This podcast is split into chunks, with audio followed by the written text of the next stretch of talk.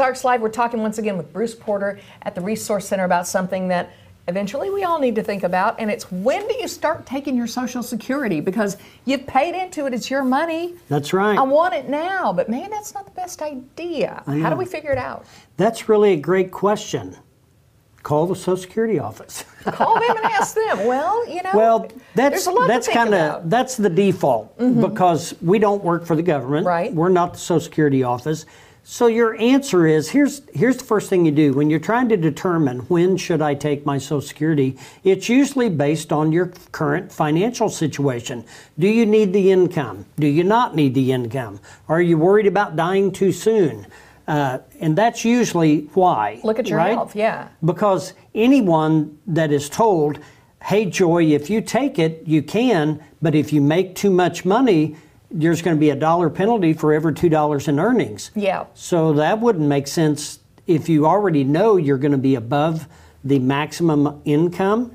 Why would you take it and pay these huge penalties? So I think you have to get a handle on your situation before you make the determination whether you're going to take it or not take it. Right, and the longer you go without taking it, the more you get down the road, correct? Now, a rule of thumb is there's an approximate 8% increase, give or take a little bit, every year. So, uh, you know, the, so if you know that if you defer it one more year and maybe you know, don't work as much, you're going to get an 8% increase. And then maybe you don't get penalized. The income maximum right now is 18,240.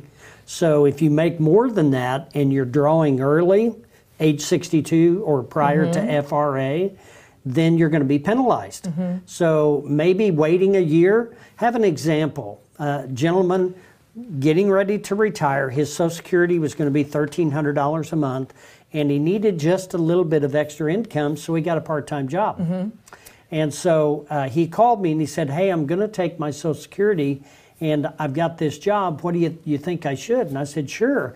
Just make sure they don't pay you more than $18,240 in a year because if they do, you're going to be penalized. And I it went through the that and he said, You know, I really don't need it. Maybe I'll wait. So we calculated if he waited one year One year. And it went up $108 a month. His Social Security did. So when you consider that, that doesn't seem like a lot of money, but it's an extra $1,296 a year mm-hmm. for the rest of his life. So it's an extra round up 13,000 a year every 10 years, and if he lives lives another 20 to 25 years, that's quite a bit of money to leave on the table just because you wanted to take it early. Yeah. So now, if he dies uh, in a year, uh, you, yeah, I mean, maybe you should have taken it, but we can't plan based on I'm going to die tomorrow. You can't predict the future like we that. have to, statistically, we got to play the averages, you know, 80, 85, 90. I've got more clients in their 90s than I ever have. So you got to plan for longevity based on all the medical technology. So, you know, if you're planning that way, you, you need to really consider your options before you just run out and take Social Security. Yeah, talk to an expert for sure because you know we, you you think you're not going to get taxed on that, and you might. You may have interest income that you're not considering. That's right. So you probably need to talk to your tax professional. But talk to this guy. How do they reach you, Bruce? Uh, ResourceCenterInc.com, or you can call us here at the office, 882 1800. Be glad to help. All right, good advice, Bruce. Thanks. You bet. Investment advisory services offered only by duly registered individuals through AE Wealth Management LLC. AE Wealth Management and the Resource Center Inc. are not affiliated companies. Investing involves risk, including the potential loss of principal.